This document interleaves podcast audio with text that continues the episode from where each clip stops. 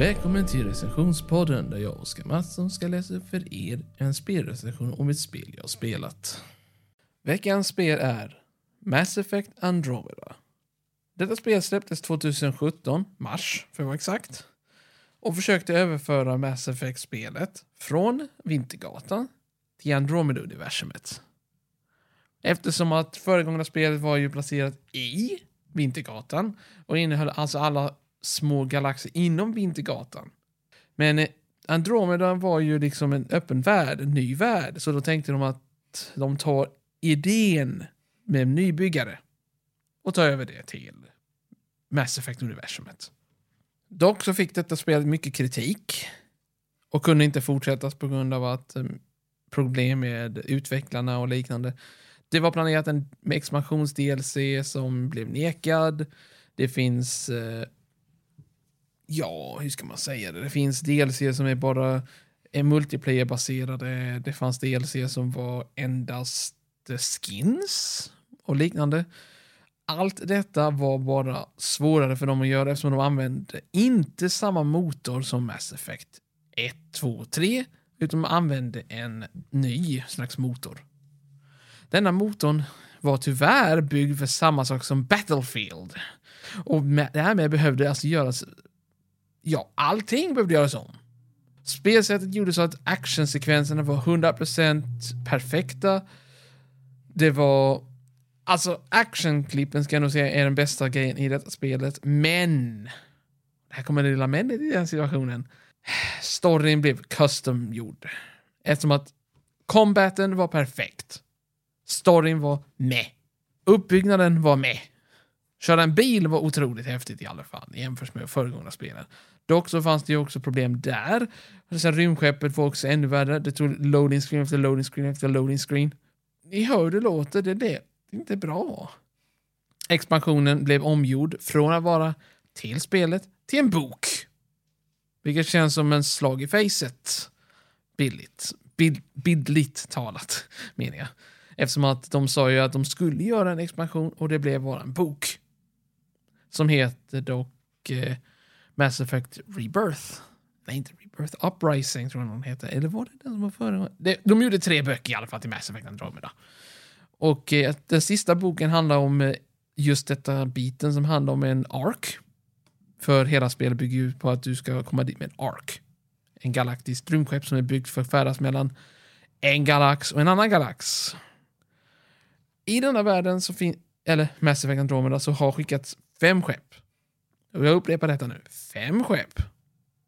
En sjätte var på gång men blev inte färdig förrän katastrofen hände i Mass Effect 3. Om ni nu kommer ihåg det. De andra fem skeppen skickades. En av dessa fem är denna story DLCn som handlar om The Kunari... Nej, inte Kunari. Vad heter de igen? Uh, jag kommer inte ihåg vad de kallas, men det var i alla fall det är en ras i alla fall som är, inte kan klara sig normalt sett utan att ha ansiktsmask och liknande på sig som gör så att de kan andas och klara av atmosfäriska tryck och liknande. Men de andra fyra skeppen som nådde till Andromeda är människorna. Uh, nu ska vi se om jag kommer ihåg rätt alltihopa. Det är lite svårt att komma ihåg just detta. Uh, jag, jag kommer inte ihåg exakt namnet, men jag kan i alla fall förklara vad namnet på huvudkaraktären är. Du har namnet Ryder, inte Shepard. Denna gången. Du kan byta ditt förnamn som vanligt, men du kommer alltid bli kallad för Ryder. Om inte du behåller förnamnet. Behåller du förnamnet kommer du heta Scott eller Sarah. Detta är ganska imponerande. För eh, du, din far heter Alec Ryder och är ledaren för din ark. Eller tekniskt sett eh, scoutgruppledaren. Han är meningen att han ska hitta världen åt folket ombord. Det är runt 100 000 människor ombord på detta lilla skepp. Eller, lilla lilla, det är ju en ark. Alec Ryder som är en Pathfinder, eller stigfinnare som man kan kalla det också på svenska, har denna förmåga att han ska hitta och föra allihopa till denna värld. Men det är ihopkoppling med att han är också cybernetiskt utvecklad, sorry om jag är lite dum där. Cybernetiskt ihopkopplad med en superdator vid namn.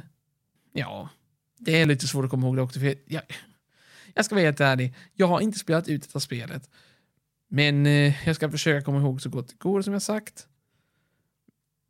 Du får välja mellan Scott eller Sarah. De är tvillingar, vilket gör det ännu värre. Medan om du väljer Scott till exempel kommer Sarah hamna i koma och senare överleva. Fråga inte, det är storymässigt uppkopplat. Om du väljer Sarah så händer det tvärtom. Scott hamnar i koma, du spelar som Sarah. Medan Alec kommer dö efter första uppdraget. Ja, redan där känns det fruktansvärt. Men eh, det är för att du ska bli den nya Pathfinder. Eller stigfinnaren. Du kommer åka från galax till galax, olika planeter, du kommer upptäcka saker, du kommer landa på planeter och olika zoner för att upptäcka saker och försöka förbättra för att planeterna ska bli andningsbara, livsbara.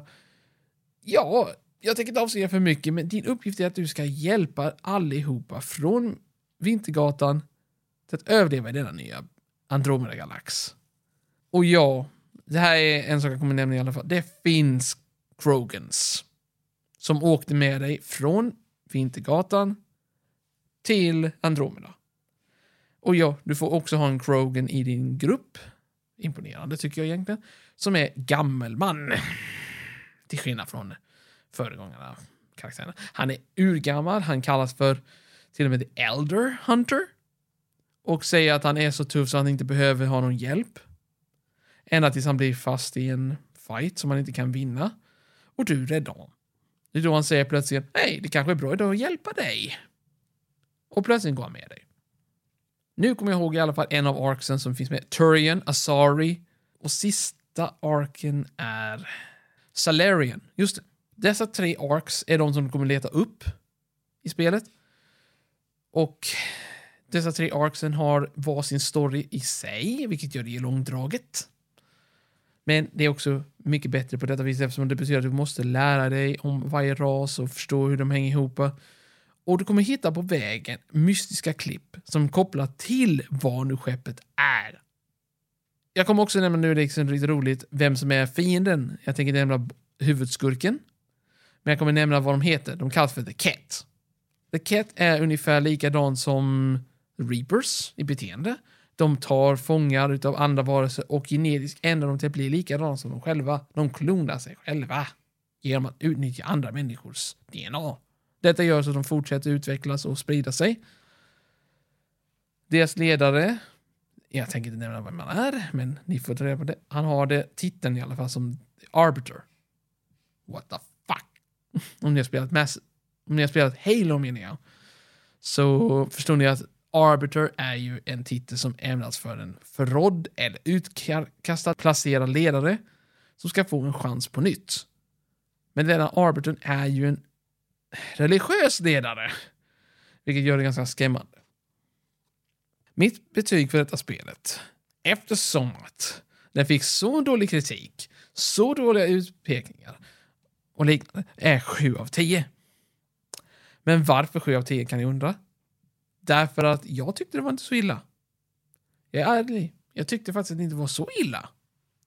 Visst, det finns vissa saker som är dåligt, det finns vissa saker som är katastrof. Men detta spelet tycker jag är värt att spela åtminstone en eller två gånger. Beroende på. Alltså en gång som Sarah, en som Scott. Modda det gärna, säger jag. Och nu kom jag på faktiskt egentligen, nu när jag knäppte för fingret egentligen, att det var speciell motor som hette Frontier Engine. Eller var det Frontier eller var det... Eh, ja. Det var en specialmotor som användes av Battlefield-spelen också liknande eftersom att den användes därför för det var mycket lättare att göra med denna motorn. Men eh, som sagt, det är samma sak som med, med Dragon Age Inquisition, om ni har hört talas om denna spelet. Det är samma motor till dessa två spelen och alltihopa behövdes göra custom. Skaparna var Bioware fortfarande, som åkte på en rejäl smäll efter detta. Bildligt talat förstås, inte seriöst. Jag hoppas att ni njöt av denna recension. Och jag hoppas att ni huvudsakligen vill fortsätta titta, eller titta, jag menar lyssna till nästa klipp och nästa spel som jag kommer göra en recension på. Tack för mig. Hej då!